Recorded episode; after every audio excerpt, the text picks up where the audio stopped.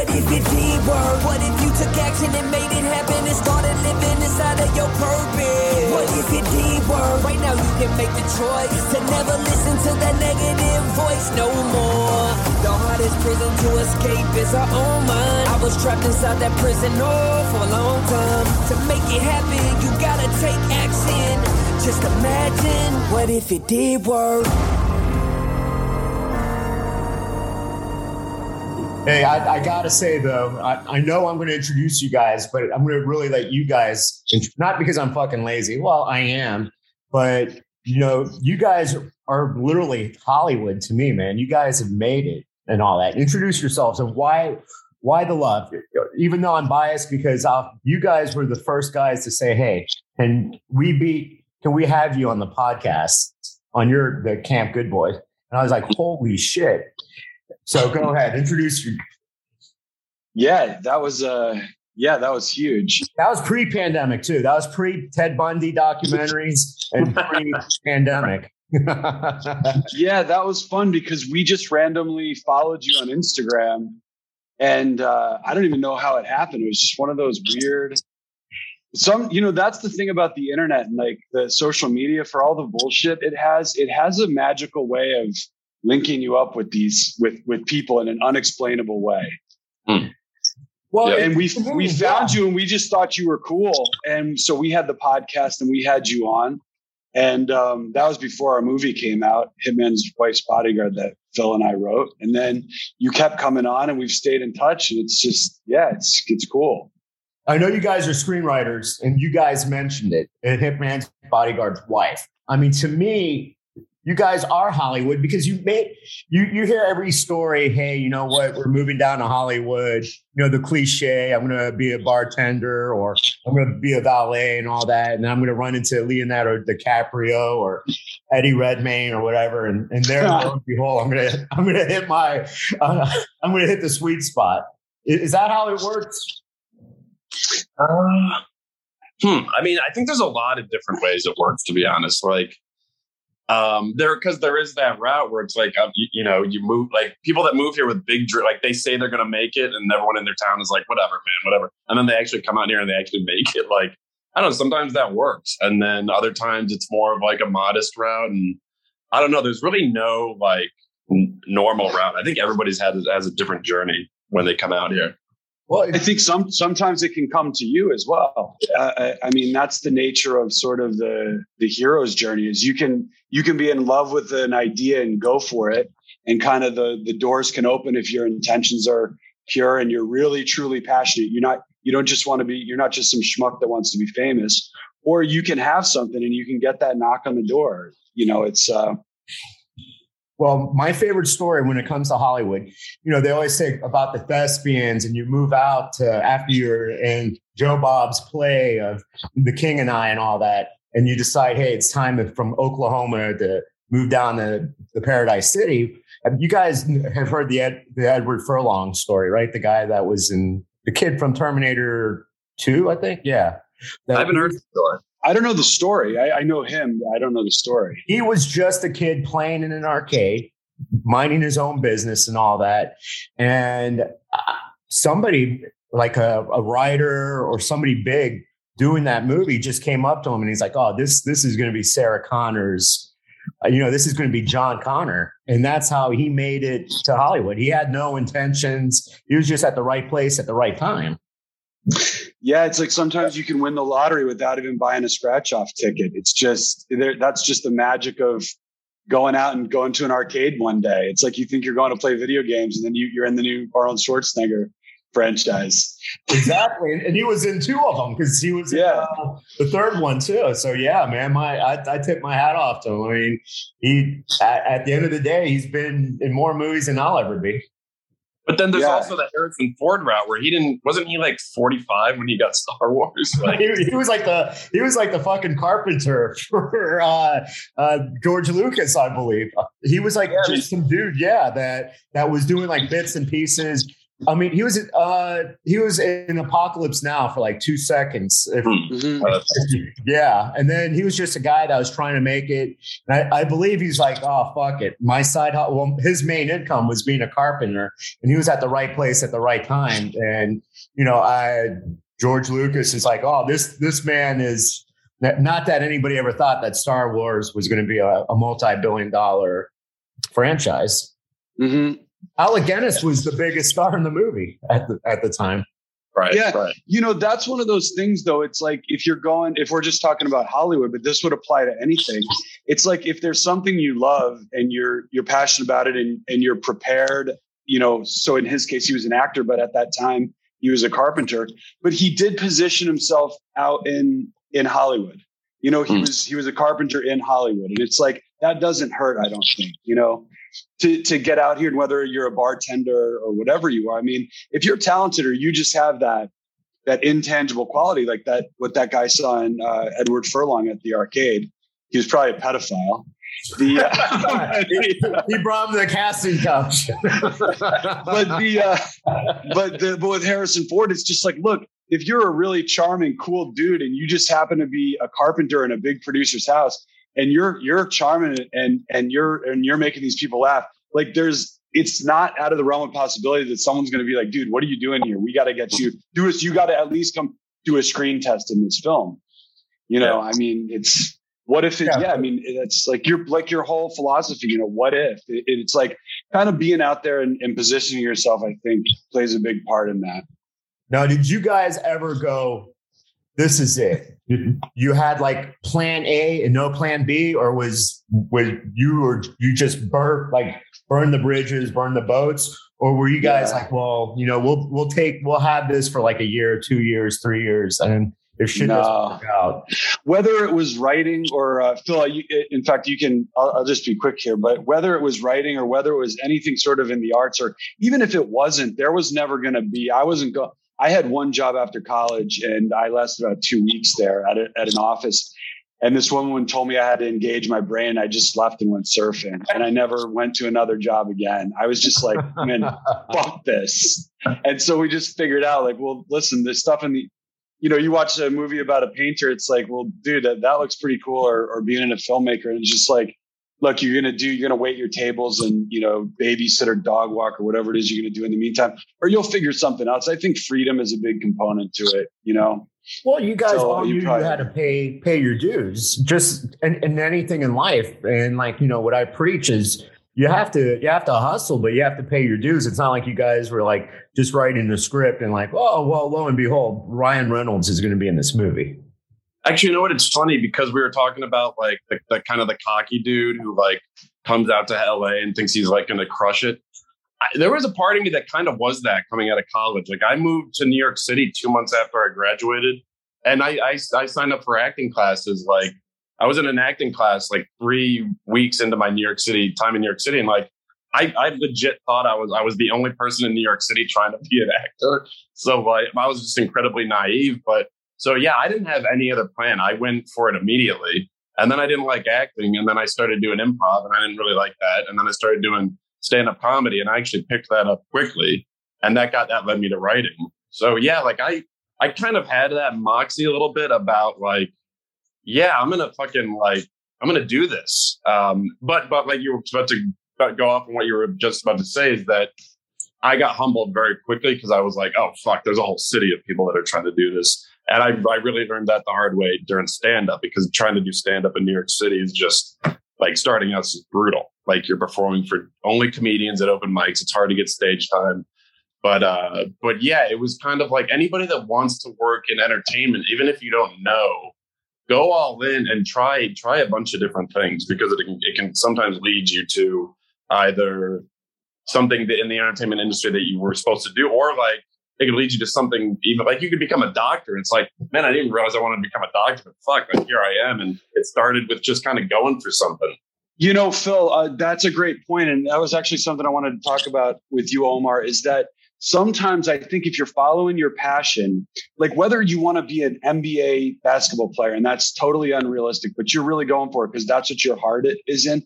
I truly believe that if you're following your heart and you're following your passion, whether it doesn't lead to that goal, another magical door is going to open to something. Well, while you're while you're just moving on that passion energy, something else is going to reveal itself to you that's that's if not equally maybe even better that's even more suited for you I, I think we all have that, but what happens is like people just shit on our dreams, mm-hmm. trying to say we're protecting you, but overall, you know, that dream to follow your passion and all that gets doused down. We're like, you're not going to make it. Like I'm sure you guys you guys are going to do what? Hollywood? Come on now. Let, let, us be realistic. Let's let's focus. Let's let's think of a nine to five job. Let's work for 30 40 years and all that. Because we i mean everybody's had a dream. All all little kids follow your passion. If you say if you ask any of them yeah i want to be an actor. I want this. I want that. Nobody's like oh i want to be a yes man. I, w- I want to mm-hmm. be middle management i i i want to kiss ass and try to work my way up corporate America. That's that's really to me, that's what happens is you guys turn that off and you don't want to hear your friends, your family, coworkers, or whatnot, while other people are have these big dreams and they're like, okay, well, I, I'm I'm I'm just going to take a step back or two and and do the what if. And you know they'll always have that. You guys, at the end of the day, not only were you were you guys successful, but you guys had the courage to go, "Hey, you know what? This is happening." And shit, you guys had a, a major blockbuster during the pandemic. Uh, the numbers numbers come out, and it's my type of movie because I I love comedy. So nice. Yeah, you know, I I wasn't about to do the whole like going for it and then giving up and, and going back with your tail between your legs to the people who thought that you weren't going to like make it. Like I was like, I mean, again, there was never really any doubt that I couldn't figure something out in this industry, but like that for sure is just like, oh man, I can't, I, I, I refuse to fucking do that.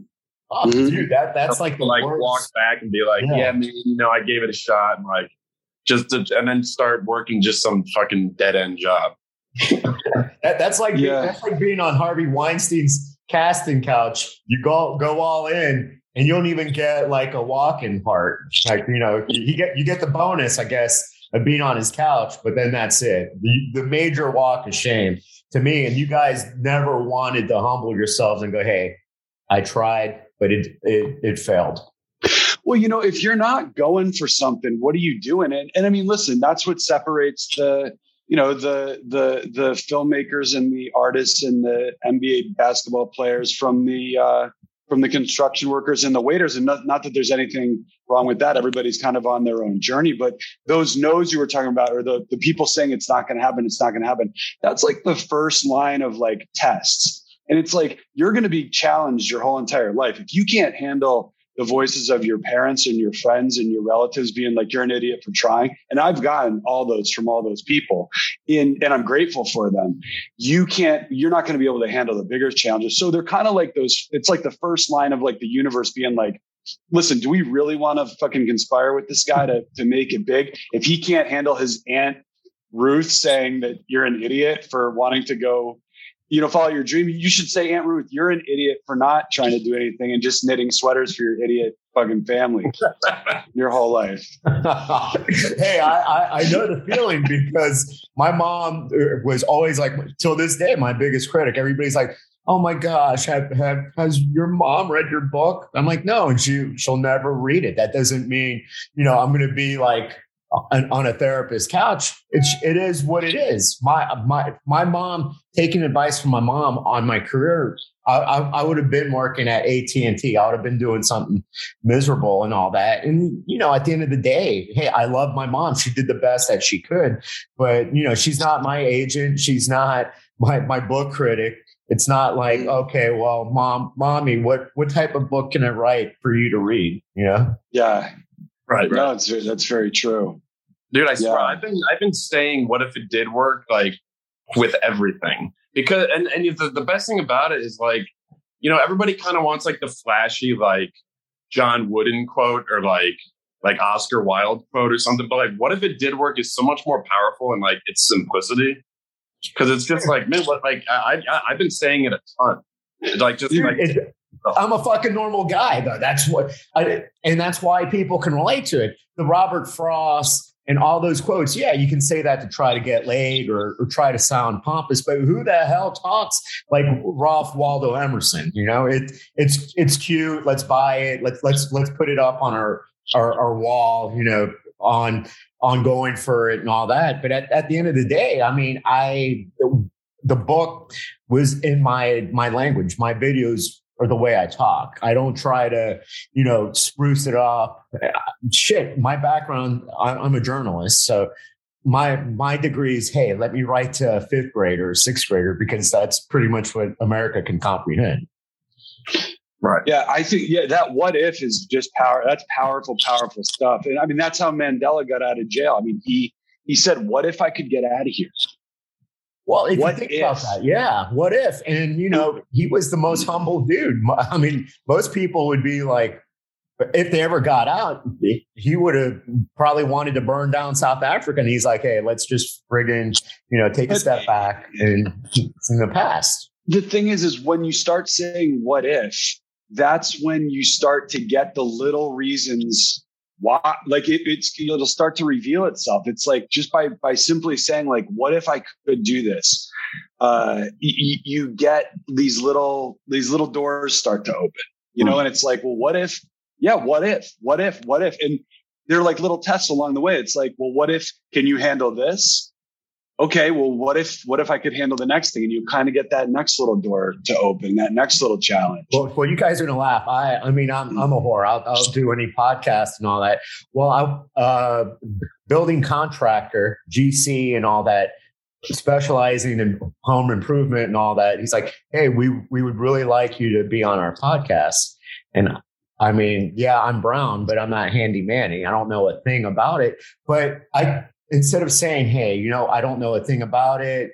I'm like, hey, how about if that podcast, how about if that interview, I knock it out of the park? How about if somebody there huge listens to it? And you know, it, that's that's the way you have to go through life.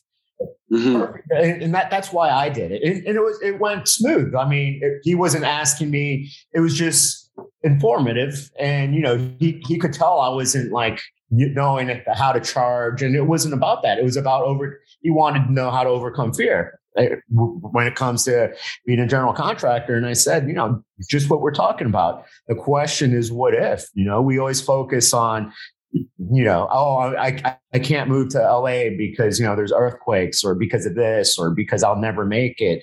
Or, you know, there's so many people. Who am I? Or, you know, you guys, you, Phil, you went and you, you pivoted. You tried everything. You you did the New York thing, and I got to hand it to you. Back in the '50s and '40s and '60s, that's how Marlon Brando. uh, You hear about they took uh, some famous um, acting class and all that with all these famous people and all that, and you didn't like that, so you pivoted. You you tried comedy writing or you tried stand up, but you know what? You didn't you didn't make it there. But you guys wrote a script, so you had to have A, B, C, D, E, and F to be able to write comedy, to be able to write because you know it, it's to me it's it's a great script. Uh, I mean the the first and second, and not everybody can write comedy, and you you because of your experience doing that, you did that. Yeah, no, I mean, stand up got me, it just helped me kind of find my voice and sort of the things that I just, I don't know, wanted to talk about or things that I thought were funny. And I, I still carry that along with me with our writing. And uh, so, yeah, no, it just, it just it got me writing and it got me trying to find my voice. And yeah, no, it was like the best advice I got was I remember uh, my dad set me up with a meeting with this guy he went to high school with, and he uh, that was his advice. It was like try everything, like you're in New York City, and I was like, man, yeah, like that. That's perfect. When you guys wrote the script, now did you guys get to go to Europe while they were filming it, or it doesn't work that way? You know, you could, you you definitely could. Uh, you you as the writer, you have a right to go to the to the set. Um, we were really we're, we were good friends with the director, and we had met with the actors that we kind of needed to. And you know, when you go to these these sets, it's it's not like I mean, there's a lot of just sitting around and everybody's doing something, but your job is already done. So you kind of become like a glorified, like you want a contest to go spend a day on set. There's really not much for you to do. And so we just didn't. And it's, it, you know, it's, um, but there's cases where you can, and there's cases where they'll have the writers on there if they need to be actively making changes, but the directors also a writer and perfectly capable of making those things. And you have Ryan Reynolds, who's no slouch with improv.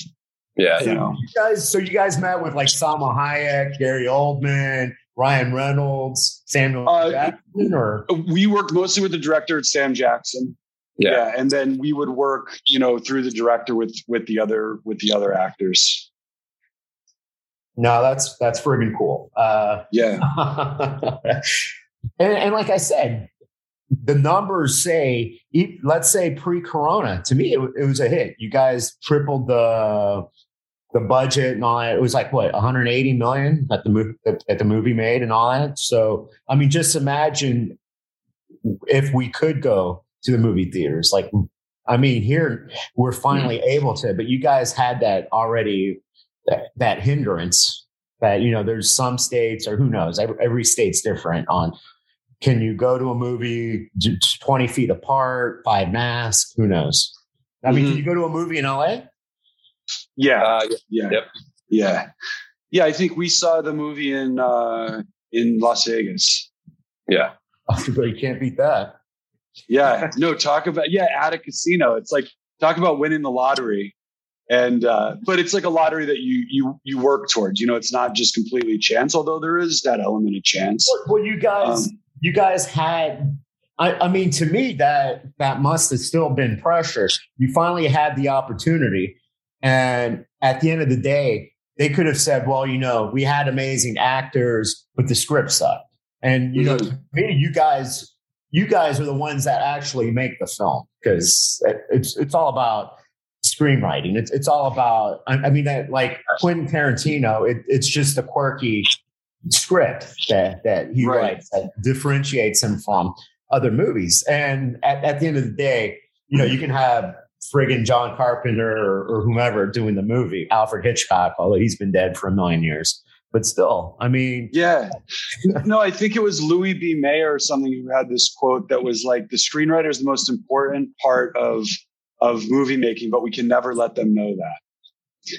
No, it's true. Uh, it's uh it, it is interesting because it's like you the screenwriter builds it and there's nothing without that. But you know filmmaking is interesting because the director is the one that's working with the actors and then they bring it to life. But you know, i appreciate you saying that because you know a lot of times the the screenwriters you know they they do get lost in the in the shuffle of just sort of you know behind the scenes they're they're respected to some extent but it can get lost in the shuffle of like you know a, a director and a star that's a glamour profession you know that's the that's their kind of like the well, rock that's who they see. They they, they that's who they the, see yeah. Yeah but that but that everything that they're seeing existed you know on a on a piece of paper and and words that were made from you know two people in this case brothers just sitting in a a house in Hollywood you know grinding it out for months for months for months and months.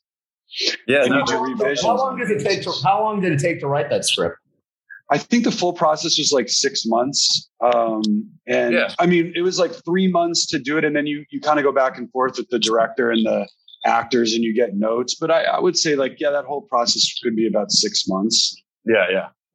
Yeah. It but I mean, like, you can, you can take but anyway. I mean, a screenplay can take, we've had some projects in development for 10 years, but like the actual writing of a script can take, I mean, it can happen in a week. It could happen in a couple years, you know, it just all, it all depends on the, the project.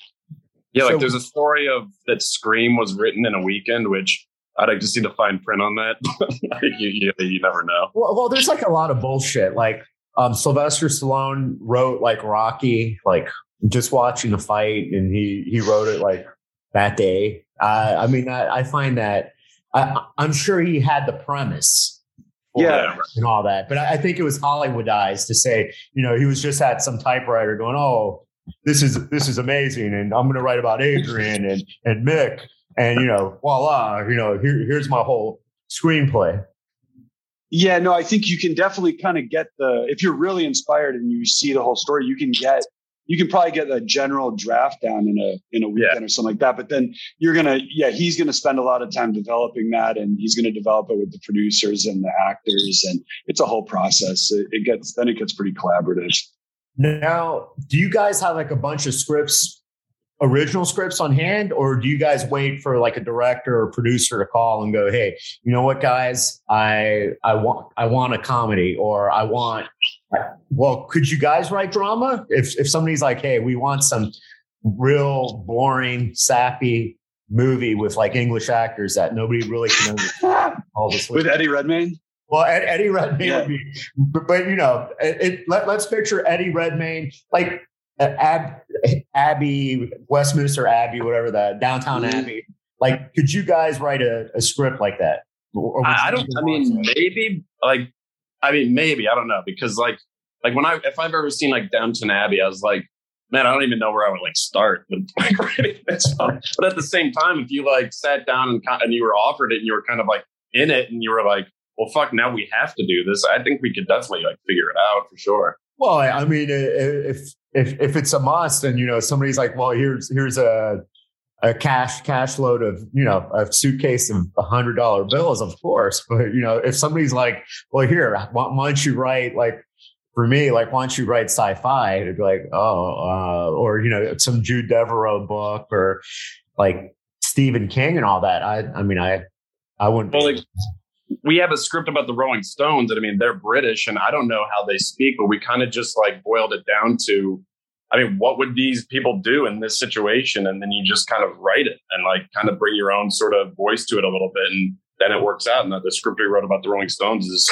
like probably one of our favorite scripts around town, and I think between the both of us, like you kind of just you kind of just you don't worry about like well how would i write this? Or i'm not british. You just kind of like what's the character going through? And then you just kind of do it. Yeah, but but a movie like with the Rolling Stones, I mean, why hasn't that been made? I mean, to me, they're way in the history of rock, way bigger than Freddie Mercury, uh, or uh, okay, Elton John's big, but I mean, with the Rolling Stones, you've got Death, you you have like OD, you have you know Keith Richards and friggin' Mick Jagger, who haven't really been the best of friends. You have drama.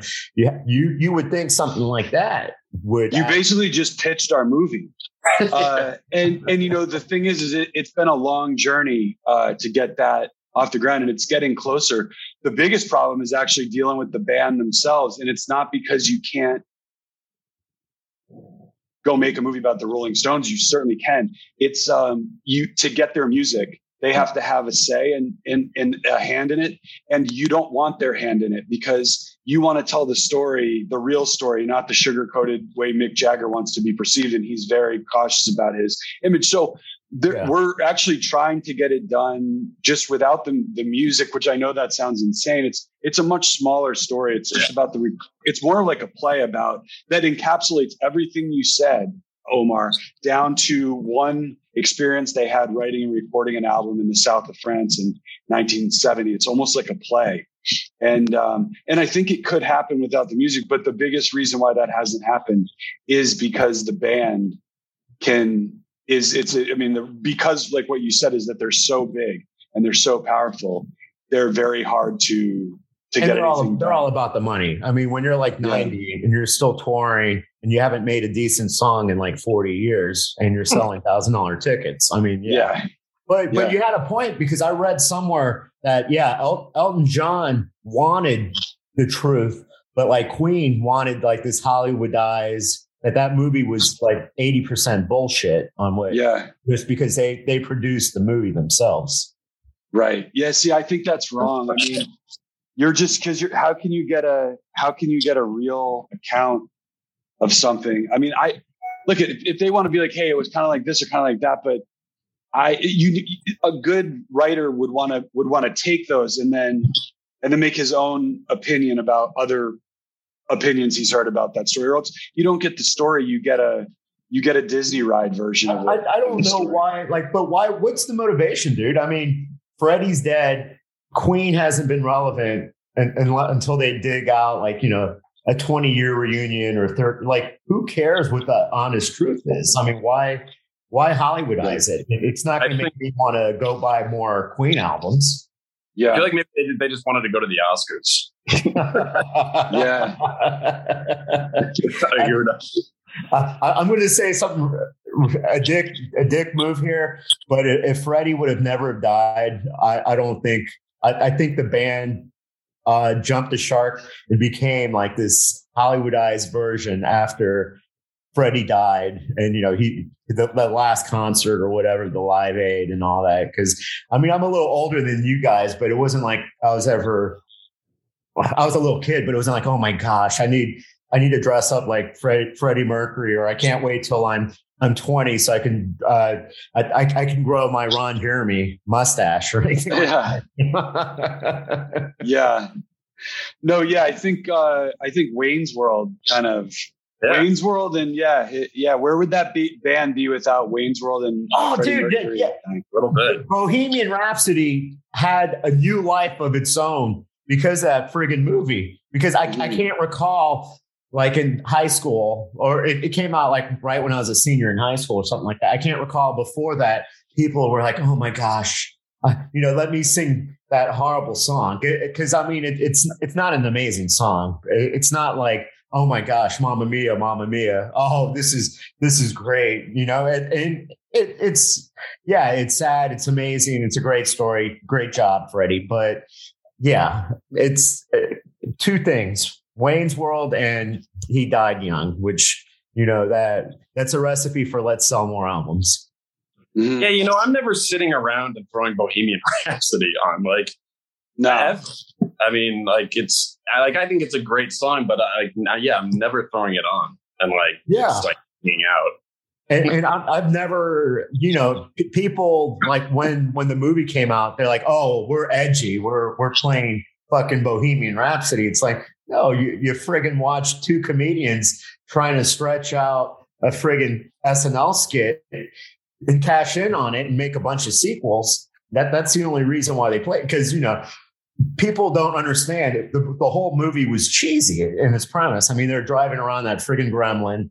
I mean, they're they're dressed like like God knows what, and you know, and Alice Cooper got his like two minutes of fame for for being in the movie yeah, that kind of brought Alice Cooper back.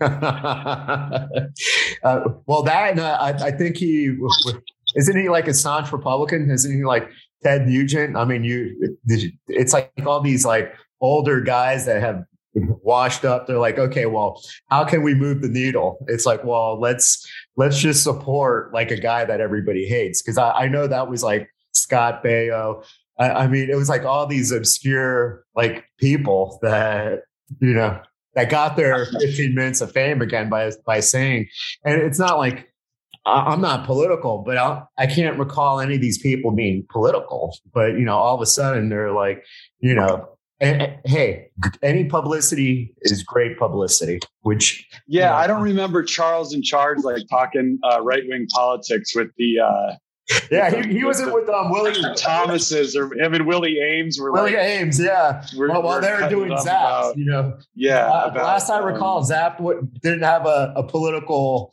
you know, and, and, hey, I was like a little kid when Zapp came out, and with all that, all the nudity and all that, it was like uh, a kid's dream watching that movie. Mm-hmm. Yeah. Uh, you know, uh, we were talking about something early the, earlier though, Omar, and you actually had hit this point, which is like when you get offered something, say yes and then figure it out later. You oh, yo, hey, you, you yeah. guys, you guys actually do watch watch my stuff and all that. That yes, yeah. I, I, say that all the time. That that's why. I mean, because the worst thing is is you could get ha- uh, fired, but you but the best thing is is you could not get fired and you could actually find out you're good at it. You know? Yeah. Yeah. Right. Right. Right.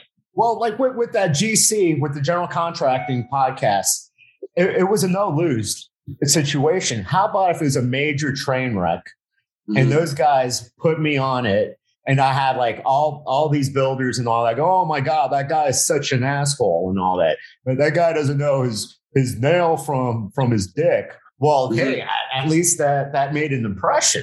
So yeah, me, it, it, it was they're like, "Hey, you want to do it for sure?" If and I, I would tell anybody this if somebody wanted to put me on a podcast on on dogs, like if, if Cesar Millan wanted, I'd I'd be like full into it, talking about you know how people fear dogs, where where the fear comes from, and all that. And me and him would be petting pooches, you know. Yeah. No, it's true. Yeah, you just never know where where where it's going to go. It's always it's kind of always good to take that take the journey go where you're invited whether you aren't going to know anybody at the party whether it's not your kind of party like it is kind of good to at least show up when you're invited somewhere well, whether it's a podcast or yeah a job opportunity hollywood hollywood when you see all these like b movie horror movies and all that years later you're like holy shit kevin bacon is in like friggin friday the 13th part two yeah he gets smoked and all that. It's because what you said, you take the job. I don't think yeah. you can't put Courteney Cox in a friggin' video these days or like during your friends' days. But you know, when friggin' Bruce Springsteen's like, oh, would you like to be, uh, you know, dancing in the dark or something like that? She's like, hell yeah, of course, because yeah, you have to pay your dues. No, like, if, but I think Benicio del Toro's first. I mean, he's like the ultimate badass, cool, one of the coolest actors in I think like movie history. His first movie was uh, Duke the Dog Face Boy in uh, Pee Wee's Big Big Top Pee Wee. he played like a he played a circus freak, you know. And it's like you know the thing is is like you you go there and it's like you're gonna meet you're gonna meet the other actors, you're gonna make connections, you're gonna you know you're gonna you build that energy. It's like, well, I'm on a I wanted to be an actor, now I'm on a movie set. I'm I'm, you know, picking up this this energy and and then it takes you to the next to the next thing, you know. But yeah. the thing is, all of us we're all connected in the whatever it takes, and, mm-hmm. and that's the attitude you have to have to be successful. Whether it's Hollywood, whether uh, it's Joe Bob selling tires, whether it's anything, you you have to you have to say, hey, you know what? I'm in. All I'm in and I'll do whatever it takes. If if I have to be in a goofy commercial saying, "Hey, come on down," you know, we're gonna we have the best tires around and all that. Yeah, you do it. I I have I have no doubt that yeah, it's a process, and everybody has mm. has to put in their time and all that. And what happens is like that that old adage that they're only three feet away from gold. That the person's like they they stop they're like so close to hitting pay dirt. And yeah. Like, for me, instead of just having the attitude of, okay, I'm one day closer. I'm I'm one script closer. I'm one phone call. I'm one audition. I'm one something closer to who yeah. I, I want to be. And, and it really it really kind of ties in with like enjoying the ride, you know, because it's you you start to realize. And I remember this with uh, you know Hitman's Wife's Bodyguard, and like the movie came out, and like the movie the movie's now it's gone and now it's on dvd and, and it'll eventually you know there'll be other movies and you know people won't talk about it or whatever and it's like but when i think about our whole journey you know to get there from when we started writing screenplays i mean think about all the incredible people we met like living in venice and all the friendships yeah. and other like-minded people on that same journey you know one of which was the director of the hitman's wife's bodyguard who we had no plans to work together over the eight years of knowing each other we were just friends that met at a party. And it's like to when I look back at, at those eight years, it's like I don't think about the, the, going to see the movie in the theater or meeting Samuel L. Jackson, although those were all cool, great things.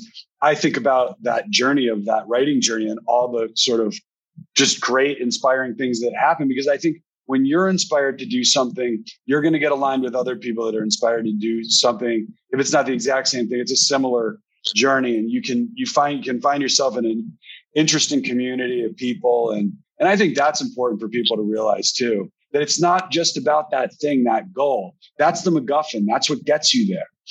It's that magical ride. It's that it's that magical journey to there that that's what you're going to remember when it's all said and done. Oh. It's easy yeah.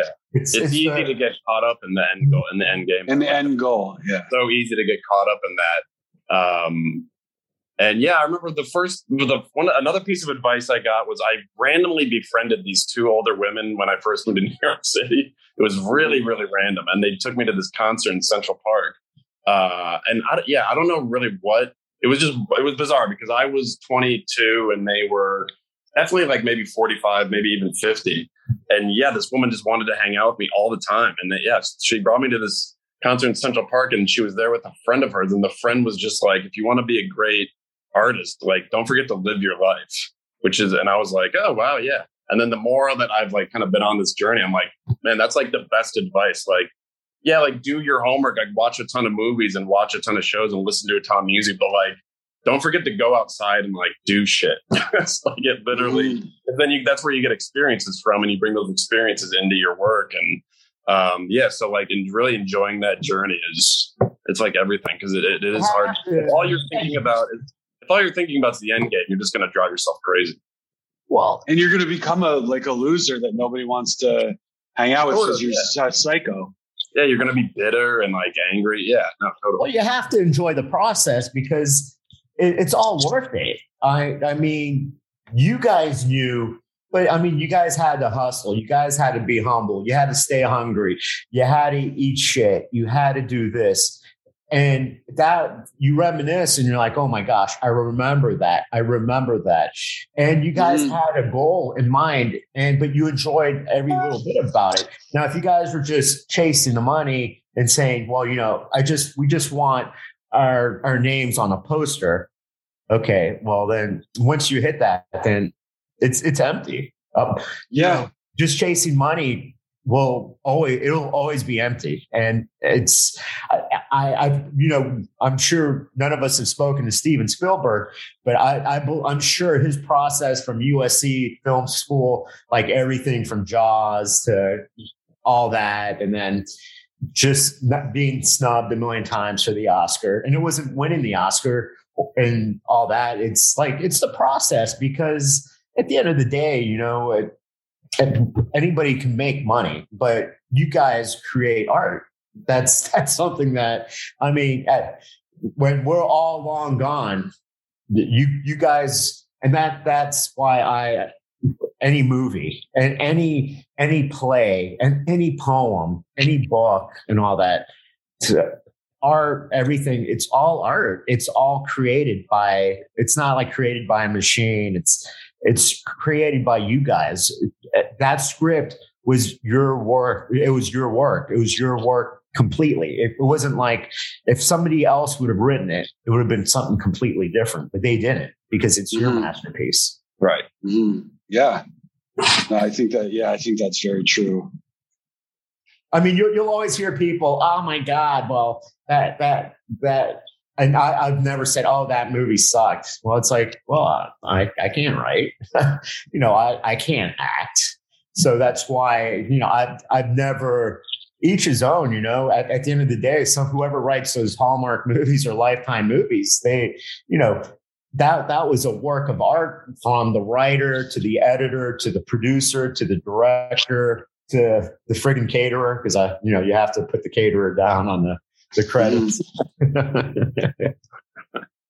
yeah, very true. So, what's next? I that's what I want to know because, believe it or not, somebody was um, reposting that they were all excited. One of my social media friends that they were watching back to back the Hitman's Bodyguard and the Hitman's Bodyguard's wife, and I was like, hey, you know what? I'm going to be interviewing those guys and I know them personally. And it was like, holy shit. So you see, like I said, you guys have arrived. Oh, perfect.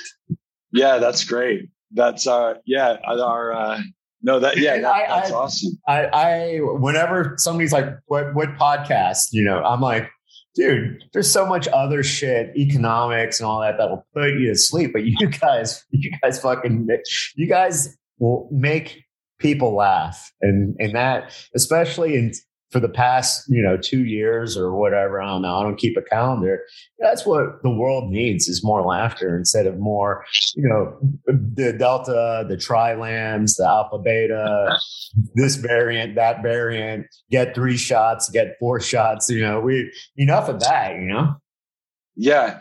No, yeah. La- well, and, and to your point, laughter is the best medicine. Isn't that what they uh, what they say?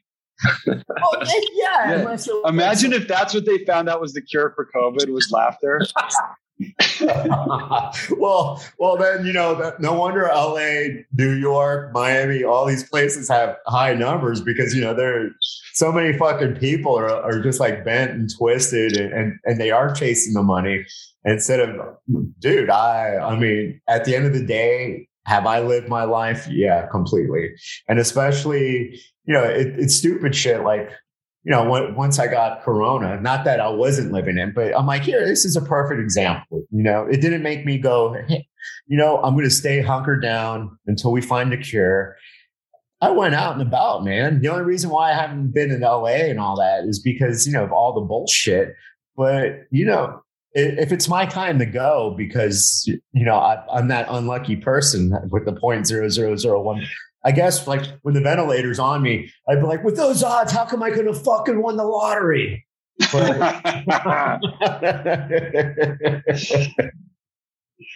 you know, uh, yeah, it's very true. You know, I really, I love that. Um, what's his name who plays John Connor? What's it? Edward Furlong. Edward yeah. Furlong. I love that story so much, and uh, just about that he just went out to play video games one day, and uh, and he just gets cast in a movie, and it to kind of tie it into your what if thing, it's like, what a great, you know, for all these like miserable fucks out there, just anyone uninspired by by by life or whatever the day the day to day grind. It's like, what about waking up every day and just being like, what if I went to like the grocery store and got cast in a movie, or something? It's like, but but it's like, but or or something like it's like if you just said that made that your mantra every day and it's like it might not be that but like what if something great and unexpected happened and i bet if you did that you would open yourself up to more wild opportunities that you just never expected because you've been so shut down it's like if you don't think like that and i'm some asshole that's like life sucks and i'm walking in the pharmacy and i'm just like man, fucking life sucks and I hate that. I'm not going to get cast in a new Terminator movie. I'm not, you know what I mean? Like, and, and I mean, I'm not saying that if I walk out and I, and I and I'm saying I'm going to get cast in a movie, that I'm going to get cast in the movie. But like, I think if you walk out by saying like, "What if something fucking extraordinary could happen to me and unexpected? What if something unexpected and extraordinary happened?" And you said that every day, your odds just by doing that increase, I think, exponentially in, in the unexpected happening to you. But you know what? Believe it or not, I think that if I was there at that moment, we had the Doc Brown time machine and all that we'd probably see that he was that happy-go-lucky kid. That, yeah, you know, he was just fucking all smiles, and he was he was feeling it. Yeah, yeah, and you know, while there was like thousands of kids probably, you know, sitting down, cast their mom and dad, you better make this happen. You bet, you better be fucking John Connor. This is it. Yeah, is it. and you know, the kid's like miserable because living in fear. Living yeah. in fear and saying, "I need this part. I need this part." While this kid, you know, the universe opened up to him because you know he's just a great kid. I mean, it would have happened to him if you know whoever the director or, or whomever that found him. It's like, hey, would you like? Fuck you! I'm playing Pac Man. no, yeah, totally. It's no, so funny. Was, like, oh, go ahead. No, no, continue. I, like I, I, it's so funny. Like I'm like actually now reflecting on when I first moved to New York City, and I was legit like I was so naive, but I actually think that it kind of helped me a little bit. I honestly mm. thought like I would be walking down the street and literally like there'd be some someone at a at a lunch table be like, "Who is that kid?" I, I like I'm not even kidding. Like, and it, it's it's like a lot of people like maybe you can look at it and be like, "Well, what an idiot," but then because then again you get humbled, but then when you get humbled, that's when you start really doing the work. Because I really wasn't putting in the work. I was like in an acting class like once a week, but I literally was like I kind of had that like cockiness a little bit. Dude, you know, although like just uh, a little inspired delusion, I think can kind of go a long way. yeah. Like if you're inspired and like like that, like the what it just ties into the whole what if. It's just like, yeah, I mean, and I am actually I want to start. It's like I want to go out and run an errand after this podcast and just be like, what if something truly amazing and unexpected happened on that on that errand? And it's like, you know, I it's probably not going to be your way you want to cast you in a movie, but just like I mean, for any single people, it's like you know meeting the a girl or uh, you know just meet just bumping into someone you haven't seen in a long time. It's just like keeping yourself open to the unexpected. I think is I think is I think there's some magic to that. Yeah, well, I think there's some magic in Phil just going having that that that big dream. That yeah imagination was so big you know, yeah, it didn't happen in New York, but look at where we're at right now. So mm. because you you were open to and your imagination was like, hey, you know what? Somebody's gonna run into me and that's it. It didn't happen that way, but you weren't like, okay, I'm not going to New York because you know the the taxes and the crime and the overcrowding and this and that and and you know you didn't focus on the negative you just went there with a big dream and you had your imagination all of us or you know not us but a lot of people their imagination shut down at, at 18 19 yeah. out of college. Yeah. Younger. Yeah. No well, i mean imag- imagination is where it starts. That's where it starts you know? There's a lot my first day in New York City when I moved there, there was a there was a bombing in London, and the first day I moved to New York City, I was actually interviewed by the news about like whether I felt safe traveling. I was like, man, that's a good sign. I've been here two hours. I'm already on TV. I was like, let's do this. Mm-hmm. I've got a similar story. I, I, I moved back down to. I'm from South Florida, but I moved moved back down, and it was during the the Al Gore um, W election. Everything was in the balance and all that, and the news crew just like the second third day back in town. They wanted my opinion on it. I'm like, oh shit, this is awesome. I'm, I'm back. I'm back home big things are going to happen. And, you know, it, it, didn't work that way, but, you know, it, it's just funny that uh, at one time, if you could Google, when people would Google me, uh, it would come up that, you know, my, my opinion on the, the balance of the election and, you know, what would happen if Al Gore won compared to the W, you know, we, we'd all have flying cars, I guess, if, if Al Gore won and it's like the butterfly effect. Maybe we, we would have never known who Eddie who Eddie Redmayne was if Al Gore. yeah, if Al Gore had won, Eddie Eddie Redmayne would be a plumber in in in, uh, in the, the slums of London right now. Well, there, there was, Brixton. Um, uh, the movie, I, I, um, shoot, Ed Sheeran's in it it, it, was about the Beatles, but it really oh, wasn't yeah. about the Beatles. You guys, I, I, don't know the name of the movie and all that. Uh, yesterday, I think yesterday. Yeah, yesterday. Yeah. Indian dude wakes up. There's no such thing as the Beatles, and he writes the songs. Well, the gist is at the end that um, John Lennon would have never been shot. He would have just been like some normal, like mm-hmm. plumber or something like that. Happy go. But I would go Beatles shot than not Beatles live in that house they found him in. And he's just like a, a plumber, I think. Totally. Oh, um, dude! If, if we if no we had a seance right now, they'd be like, okay, besides Yoko and, and getting shot, would I you rather be like 80 now and, and fucking hate no. your life, or would you like to be John Lennon? I, I think he he still would have chosen. Yeah, be John Beatles. Lennon. I like that Beatles and shot.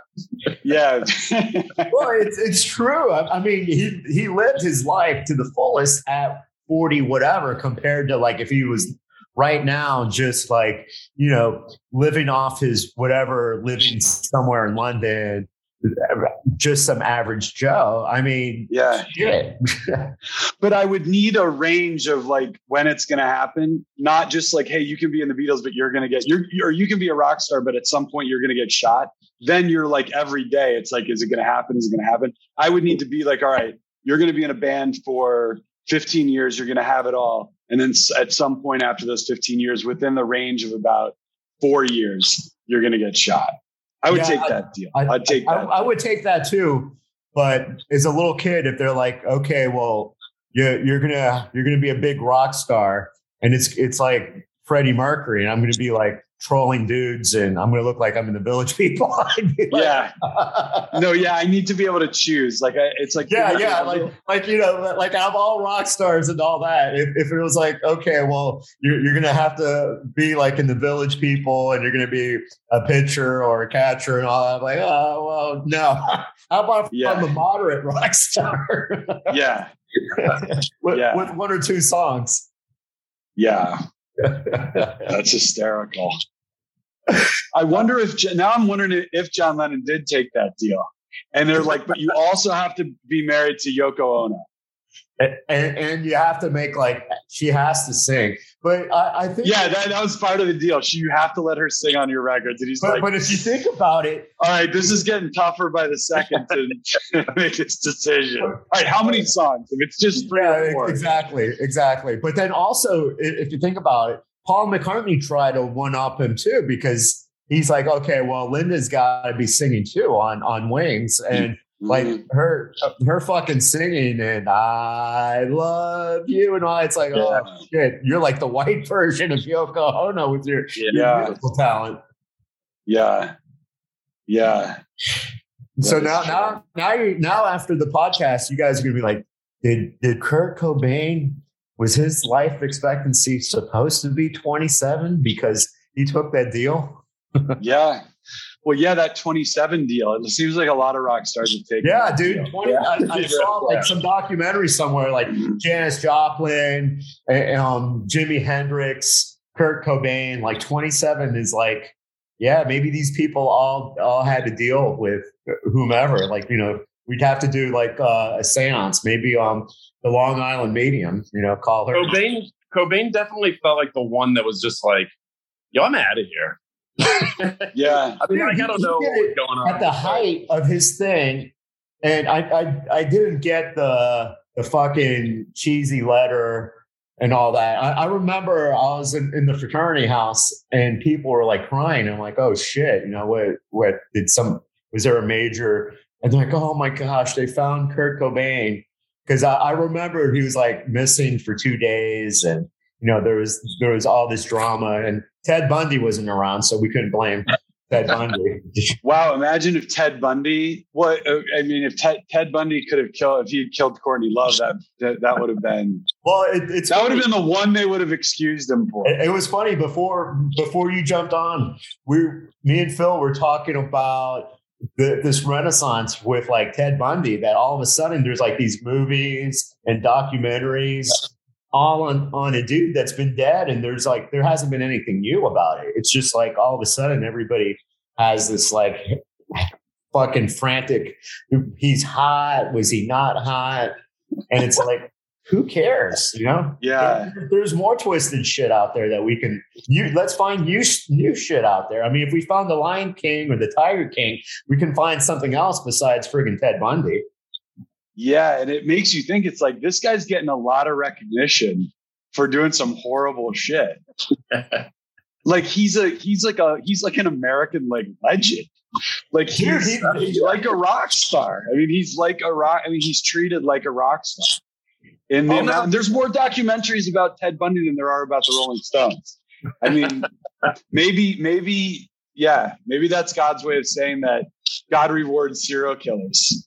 Well, I'll never forget. I was at the mall. I was at the mall and like when we were living in Syracuse. This was this had to have been like 1989, and I remember there was like a Spencer Gifts or it was some like one of those like funky stores, and there was a Ted Bundy T-shirt, and I was like, "Who's Ted Bundy?" And I think my mom was just like, "You're not getting that T-shirt." I was like, that was my first time I ever heard of who he was. I'm like, man, he's on a T-shirt next to like a Bo Jackson T-shirt. I'm like, who is this? fucking? Yeah. Well, it's like Charles Manson too, man. And yeah, Apocalypse Now, people don't understand that Charlie Don't Surf wasn't about Charles Manson. It was freaking about the Viet Cong. But yet there was like a Charles Manson renaissance. It's like, no, if you guys watch Apocalypse Now, there's Charles Manson is not in this bit in this flick. Yeah. yeah, no, he's another one. He's another one for sure. Oh, dude, it was like, I mean, every little thing. And whenever his other cronies and all that were up for parole or any little story out in California on like friggin' Charles Manson, is he married? Is he not married? And was he a good songwriter? Did he write a song for the Beach Boys and all that? And it's like, well, uh, who gives a fuck? And then, oh, but then there was the Renaissance when um, Quentin Tarantino wrote that movie about um, once Upon a Time, or what? It was something Mhm. like that. Yeah, Yeah. yeah. Yeah. Once upon a time in Hollywood. I, I, I, I love all his flicks, but that one was like kind of like, I mean, was it like, but if we hope in our thoughts and prayers, maybe this is the actual thing that happened. That, you know, Yeah. Yeah. He likes to kind of rewrite history. Yeah, between the Inglourious Basterds and then that movie, it was like a complete, you know, history 101. And it's like, what, what the fuck am I? I mean, I, I love his scripts and all that, but when I was watching that, it was like, and then they keep on bringing it up because he made uh, Bruce Lee an asshole in the movie, and Bruce Lee's family's like he wasn't a dick, and it's like it's you know talk about somebody who like I mean you want to talk about following your bliss like Quentin Tarantino like no talk about what if it worked I mean, like having these like grand like thoughts Blockbuster, right? Did you work at Blockbuster? like more than probably any like artist that's ever existed. That guy just went full fucking throttle. Like, well, I'm he's possessed. I'm gonna be great at it, and and he's but he, you know what? It goes to show he's possessed by film. Yeah. He's he's yeah. in love with it. He's like, and that man, that gets it done. Like, if you are just like true passion and true, you know, I, I mean, he, yeah, I mean that that energy, that Tarantino energy I mean, you watch any interview with him, and he's just he's it's like he's gonna jump through your screen and and, and fucking with a flamethrower and take it to you. It's just like I mean, he's it just goes to show if you're just possessed by whatever it is that you're passionate about, that's going to go a lot. That's going to take well, you a long what are, way. What are the odds? Well, there's no blockbusters anymore. That a guy at a video rental is consumed by watching films all day that he gets a, it inspires him to start writing scripts and lo and behold you know you you have one of the greatest writers and all that and i, I mean his acting's pretty funny too i mean uh, um what what was it? The one with Salma Hayek, the the vampire movie from Dusk yeah, Till Dawn. Dusk Till Dawn. Yeah. Although I think he played himself because he he's always that fucking over caffeinated creepy fucking guy that that you know you don't, you don't want to give him a gun or anything. Yeah. Yeah, and then like True Romance was I think his first script, and that thing got passed around like for years, and and people were passing left and right, and then all, all it takes is just one person, and one person yeah. found like they gave it to the director Tony Scott, and Tony Scott's like, well, this is my next movie, like. That's that's just classic kind of Hollywood right there. Speaking of True Romance, you know what I love about that movie? is you have a white guy playing a black guy. They're like, fuck it, Gary Oldman, can you play a black guy? And he's like, sure. Yeah. Man, just give me dreads. yeah. And what if it's Jack, Drexler? Yeah. What if, yeah. That's, that's what if it did work. They're like, you're English, but we need a black guy. Can you play this part? So he's like, oh yeah, of course. You know, I, I can be the pimp. I can be the black pimp. Just, mm-hmm. just give me some dreads.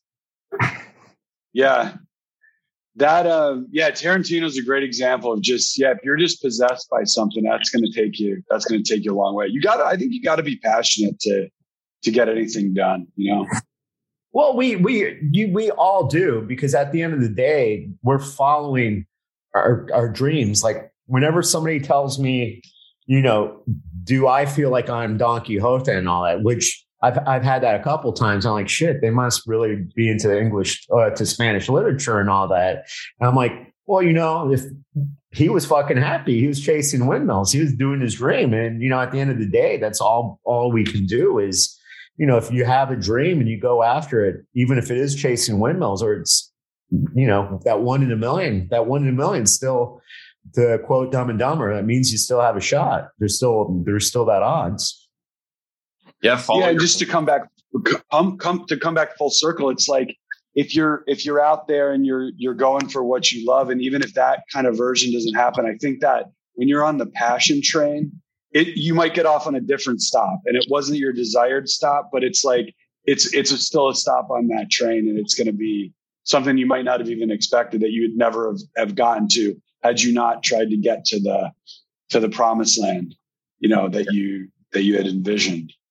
Well, you know, it's always about the promised land. And what's crazy is I keep on telling you guys, hey, whenever this shit ends, you know, we're, we're going to go visit MedMen or whatever out in Southern Cal. And it's like, you know, we still haven't flattened that curve. So I, you know, yeah, yeah, we're we're we're ready. We're, when the when the Omar plane lands in L.A., it's on. Hey, it, it, that's a script within a script right there. You know. That's so, actually a great idea. Yeah. So how how how do we find you guys? I know how to find you guys, but everybody else out there. There's a little bar down the street in this back alley called Temptation that you might find me at uh, every so often singing some karaoke. But um, you got the Camp Good Boy Instagram. Mm. It's it's well worth it with all the bullshit that's out on Instagram. You got you guys. It, it's it's art. It, that that always puts a smile on my face. That's for even when I don't post or I have no intentions and I go in those moods. I, I always still scroll down to see you guys and especially whenever you guys have your haters and you you, you ruffle some woke person that has to do some stupid ass comment. Oh man, I uh, those, those those comments, those negative comments section people, they have they're doing life all wrong. like all yeah, wrong. Those are the that's that's Karen. Those are the Karens, and those are the the the friggin' people that are trying to write everything to like you know ban friggin' cartoon characters and just stupid shit instead of just like what what you said, just live your life. You know. So I know you the movie you I, I've seen it. You can download it on Amazon Prime. You can download it on iTunes. Yada yada yada. It's an amazing flick and all that. Hey, it's got Ryan Reynolds. It's got my girl Salma Hayek, which I've had a crush on for like 30 years. She still looks good. And you know Samuel Jackson. It's got everything. It's got vulgarity. It's got action. It's yeah. you know, at, at, the end of the day, give me a film like that. Don't give me an Eddie Redmayne film. So what what else can we watch, you guys? What's coming down the pipeline? Uh, that's a good question. Uh, we, we, got that Rolling Stones thing. Uh, we've got uh, we've got a, our first script that we wrote, The Last Drop, which is getting pretty close. Um, mm. That's kind of about an Anthony Bourdain type character uh, who, fortunately, finds someone who gets to him before he, you know, destroys himself. Um, yeah. so that's want, a little bit more dramatic. Um, should, should we, um, we do a petition to like Mick and Keith and Bill? Yeah, yeah. What if, what if, what if Keith, what if, what if the Rolling Stones gave us the rights to some of their music? The whole catalog, dude. How about yeah. they're like, hey, Steel Wheels and all these shitty, like the past 10 albums, we'll give you that. Would, would you accept it? Yeah. yeah. You get to be in the, yeah. you, you can make a film, but it has to be like the shit that we can't sell. Yeah, right. It's like, yeah, if, they, if they're like, listen, we're going to let you make the movie about, because we did the making of Exile on Main Street. We're going to let you do Voodoo Lounge exactly, exactly. It, it's like it's just a bunch of old fucking rock stars on life support. it's like we want you guys to to write the the Rush biopic, but we're we're we're gonna we can't get you Tom Sawyer or we can't get no, you Man. We're, roll the bones. Yeah, roll the bones. Do roll the bones. I, I, actually saw that was like my I've seen them a bunch of times, but I remember seeing the Roll the Bones tour. Oh man. It, it, you you hear like there's five fucking songs that everybody loves, but they had to play like the whole Roll the Bones. And I think they closed with Roll the Bones. And it's like, that song sucks, guys. Yeah. The whole album's dog shit. I'm, I'm here yeah. for two hours and an hour and a half of, of listening to this fucking CD. Oh, that's great. yeah. Yeah. Oh, well, I, I, you know what? I, I love you guys, and I know you guys have have errands and all that because you guys are on the, the left coast and all that. And hey, it's it's an honor to have you guys, and you know I'm oh, going to invite you guys again and again and again because uh, you yeah, know, you guys make next next movie, but when come back on Camp Good Boy, yeah, the feeling's mutual hey, you you know how to find me. You know, yeah. so eh, I, I feel I feel special because I've got Brandon's fucking cell phone. So I'm like, hey, I, have I've got the number. I'm Hollywood, baby. well, that's the thing. You're just like you could have a great movie. This is this is kind of the thing. It's like even before you were doing, you know, no, we met you as a motivational speaker, and it was, I think it was before the what if, but it was like man, you fucking just put yourself out there. And it's like, look at, we're not, um, you're not talking to Spielberg and, uh, and fucking, uh, you know, Scorsese right now, but it's like, listen, we're having this conversation. It's like, yeah. what if you had a fucking great Hollywood? What if you had a great movie idea? You can just text it to me anytime. I can wake up in the morning and be like, yo, exactly. Phil, Omar just texted me this idea. It's fucking pretty good. Yeah. Well, we should fucking do it. you know, what I mean, who would who would I rather hang out with and, and smoke out of a bong? Would I Steven Spielberg and Kate Capshaw or you two? yeah, that's yeah. I'd, I'd, yeah. I'd, rather I'd rather hear you do karaoke than go go hang out with Scorsese. You know, what? One, I'm not Italian, so he'd be like, you know, is Medrano Italian? Is Medrano Italian? I'd be like, no, yeah. dude. And I'd be like, can we fucking play another song besides a Rolling Stone song in every fucking movie? That that's the one thing. I, I, you know, the the conversation would go south because I mean, yeah, you're great, and, and your movies are always like four hours long. Right? I get it and all that, but why is it like? Um, like fucking gimme shelter or helter skelter or whatever. Why do they always have? Why does he always play a Stone song? Maybe mm-hmm. that's who you guys you guys need to partner up with Scorsese. He's got the hookup. He can get him, yeah. Well, yeah, they really. probably would let him do it if he had one that they wanted to do. But uh, yeah, well, listen, um, send us your movie ideas, Omar, because I bet yeah, you got bro. one in you, and we end up. We'll, we, you guys are gonna laugh. I, I, had like a B movie horror movie um idea. It was in the nightmare. It I, I had it a couple days. I was even like talking to my my sleep that my girlfriend had to wake me up because she said I kept on saying asshole, asshole, and, and speaking gibberish. And you guys are gonna laugh. This is this is how we're gonna end it. Um, a couple, their their kid, teenage daughter or whatever, just became full blown asshole and all that. Well, they they're not religious like most people, and they don't believe in exorcisms and all that. So they think that the person that their daughter needs fucking personal development and all that. So sh- they hire some guy like me to try to put her back in the path. And lo and behold, it, this guy's fucking spending a couple days with a fucking demonic chick and all that. Now, this is something from Blumhouse production or something like that, but that's mm-hmm. when I woke up because, and I kept on going back because she woke me up three times and I kept on going to that same dream that this fucking whack job, fucking satanic chick, she was probably just PMSing, was just going fucking full out asshole mode on the fucking motivational speaker. And he's just like a fucking hack. He doesn't know what the fuck's going going on. it's because the chick's fucking possessed. And she's like um tell, laying into him about his fucking life, which, you know, clearly only Lucifer himself would know. That's great. uh, now I don't know. It's because of the amount of weed that I smoked a couple nights ago, or you know that that was my dream. And, and I actually chuckled because I was thinking of you guys, and I'm like, did that come into my head because I was going to talk to you guys? Because there's no, you know, it's not like I'm like, you know what? How about my daughters get possessed? Would I call the Archdiocese of Miami for for um, an exorcism? Yeah, that's hysterical. That would, that would that would suck. mm.